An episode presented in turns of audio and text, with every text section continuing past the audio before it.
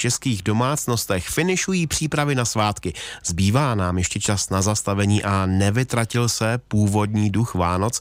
Také na to se teď budu ptát Jana Krpce, římskokatolického faráře z Roketnice nad Rokitnou na Třebíčsku. Dobré dopoledne. Dobré dopoledne vám i posluchačům. Jak vytrávíte čas před Vánoci?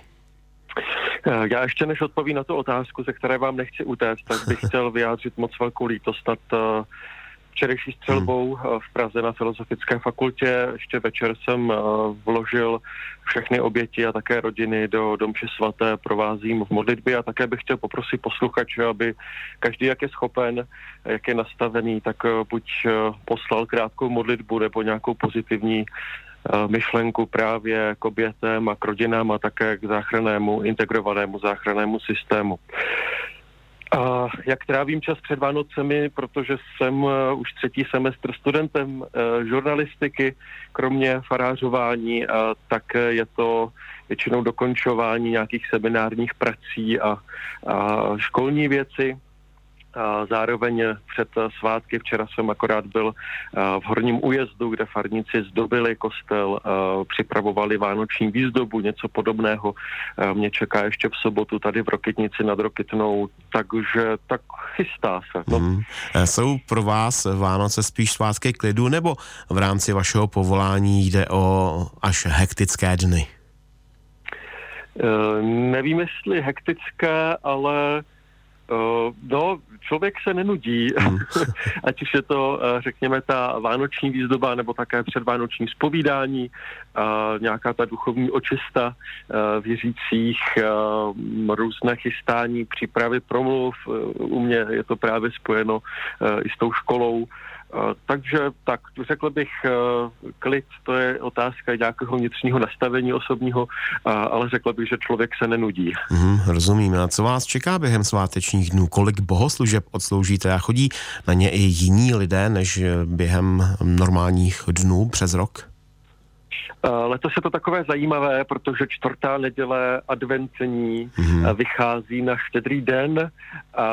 Ten je v neděli, takže vychází to na neděli, nebo štědrý den, tak vychází na neděli, což eh, většinou faráři dopoledne mají ještě bohoslužby ze čtvrté neděle adventní a odpoledne už vlastně z nastávajícího, nastávající slavnosti narození páně a, takže jednu, jednu z bohoslužeb jsem přesunul na sobotu večer a 24. v neděli e, mě čeká e, jedna nedělní, ze čtvrté neděle adventní a potom 16 hodin už první mše svatá z, ze slavnosti narození páně, která je určená zvláště dětem, takže tam i, i promluva bude upravená pro děti a večer potom v 21 hodin ještě bohoslužba v Horním újezdu. Takže a potom 25. zase řekněme v 8 a 10.30 už řekněme klasicky. No takže jako faráři se nenudíme, mnozí hmm. mají třeba i čtyři mše svaté a jo, tradičně na, na vánoční bohoslužby přijdou i ti, kteří kteří eh, nechodí eh, pravidelně nebo každou neděli. A já myslím, že to je hezké, je, je možnost je, je oslovit, je možnost, aby zakusili, eh, řekněme, i tu dobrou atmosféru toho slavení společného. Hmm. A co vlastně znamenají pro věřící křesťany Vánoce? No, dalo by se říct, že to je taková uh, narozeninová oslava, kdy si připomínáme, oslavujeme narozeniny Ježíše Krista. Je to takové zvláštní, protože e, většinou, když jsme pozváni někam na oslavu, tak neseme dárky e, my tomu člověku a při Vánocích nebo o Vánocích je to jinačí, protože my jsme obdarováni e, na prvním místě samotným Ježíšem, jeho narozením, tím, že se pro nás stal spasitelem, zachráncem takže on dává dárky nám, by se dalo říct. Takže tady v tom ta narozeninová oslava je, je trošku hmm. zvláštní. A nevytratila se už v dnešní době ta původní myšlenka Vánoc? Uh, já nevím. Jo a ne. Já myslím, že mezi křesťany eh, je to stále stejné. Stále uh, oslavujeme narození Ježíše.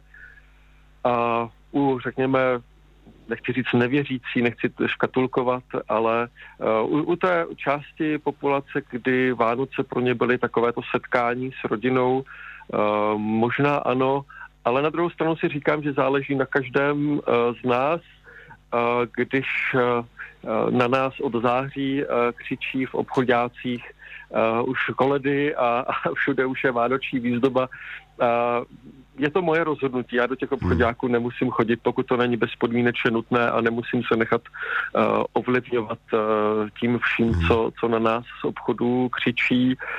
Uh, takže si myslím, že záleží na, na, na každém z nás, jestli si to nechá někým nebo něčím vzít. A na závěr bych vás ještě poprosil o případný krátký vánoční vzkaz pro posluchače Českého rozhlasu Vysočina. Já se možná vrátím zpátky uh, k tomu, uh, co jsem, o čem jsem hovořil na začátku a to vyjádření té lítosti, těch událostí, které se staly. Uh, zkusme udělat pravý opak. Zkusme o těch Vánocích vyjádřit někomu, kdo máme opravdu rádi, obejmout, uh, poslat mu pozdrav, uh, třeba se smířit s někým, s kým jsme byli dlouho rozhádaní, nabídnout tu ruku ke smíru, popřát něco pěkného, udělat něco dobrého. To je asi to, co mi teďka napadá. Udělat pravý opak toho, co, čeho jsme byli svědky včera. Říká Jan Krbec, římskokatolický farář z Rokytnice nad Rokytnou na Třebícku. Já vám děkuji za vaše milá slova a přeji hezký den. Taktéž vám i posluchačů, mějte se krásně. Jsme s vámi i na Třebíčsku. Český rozhlas Vysočina, rádio vašeho kraje.